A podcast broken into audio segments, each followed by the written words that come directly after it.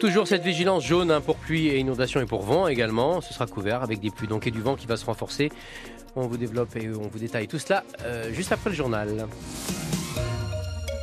Un journal signé Anthony Rimbaud. Bonjour. Rebonjour Anthony. Bonjour Yannick, bonjour à tous. Et à trois jours du Salon d'agriculture, le Premier ministre continue de jouer les pompiers de service. Gabriel Attal a fait quelques annonces ce matin pour tenter de calmer la colère des agriculteurs, toujours vives avec des actions, encore hier en France. Alors à retenir de cette prise de parole, l'attribution facilitée de visa pour les travailleurs saisonniers étrangers dans les fermes, mais aussi une nouvelle formule pour la loi Egalim. Ce texte qui, était, qui en est déjà à sa deuxième version, un doigt sur le papier, permettre une meilleure rémunération des agriculteurs.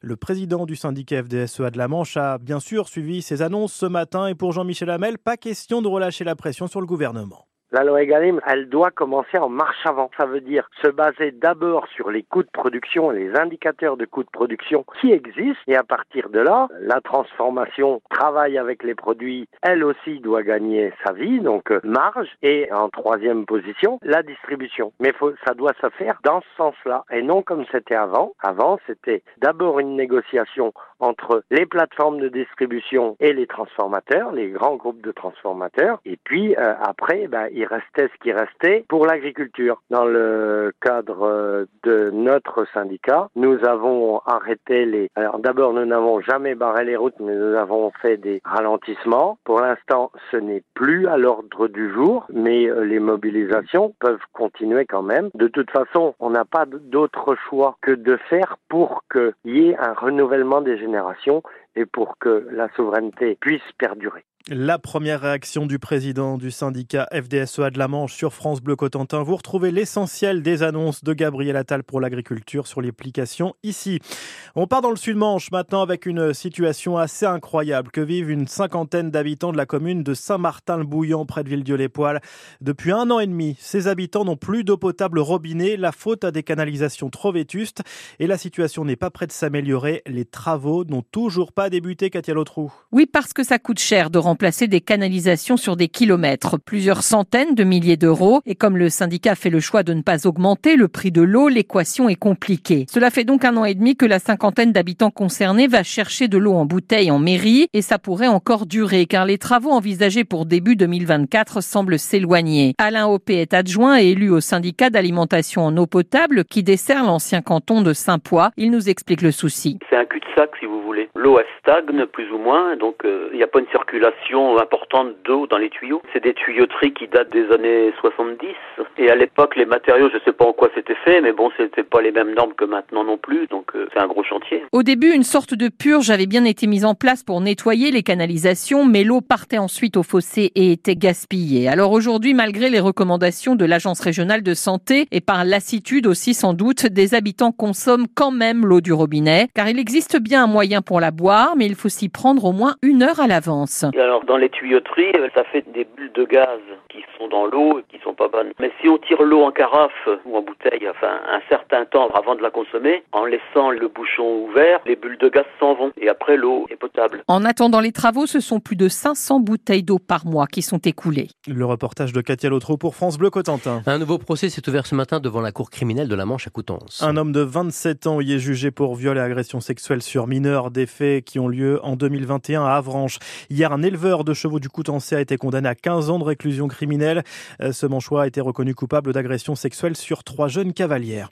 Un feu de cheminée tôt ce matin dans une maison de Saint-Laurent-de-Cuve dans le sud-Manche. Une femme de 52 ans et un homme de 54 ans, incommodés par les fumées, ont été euh, transportés à l'hôpital.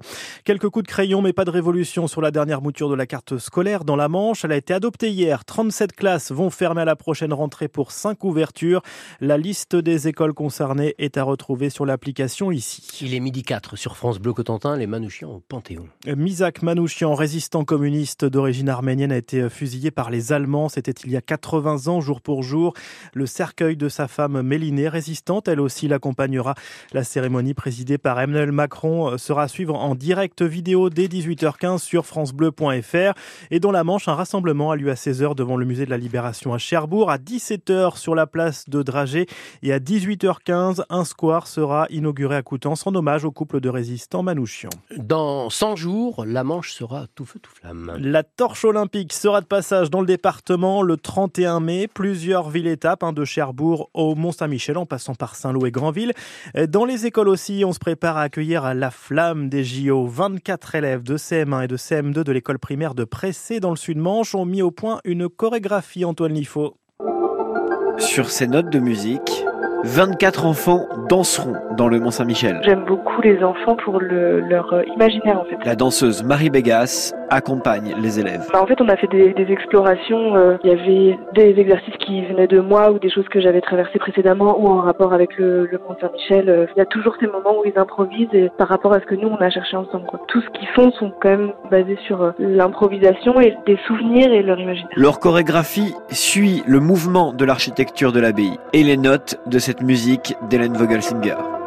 C'était pas évident de trouver une, une musique euh, Sarah Letron, la professeure. qui nous plaisait forcément dans les musiques qui nous étaient proposées. Et donc euh, Marie, euh, la danseuse, a fait le choix de poser une question aux élèves. C'était qu'est-ce que c'est pour toi la danse? Leurs réponses à cette question sont enregistrées, mixées avec cette musique. Ils danseront sur la version finale. C'était aussi euh, ce projet une occasion d'enrichir les élèves au niveau culturel dans, un, dans notre école qui est en milieu rural, qui développe aussi d'autres compétences en histoire de l'art, en EPS, en, en histoire, puisqu'on a travaillé sur l'histoire du patrimoine aussi. Ils danseront le 31 mai. Leur chorégraphie sera filmée, leur aventure au centre d'un documentaire. Et sur l'appli ici, vous retrouvez le programme avec euh, les horaires du passage de la flamme olympique dans la Manche le 31 mai prochain. Autre date à retenir, Jazz sous les pommiers à Coutances, ce sera du 4 au 11 mai.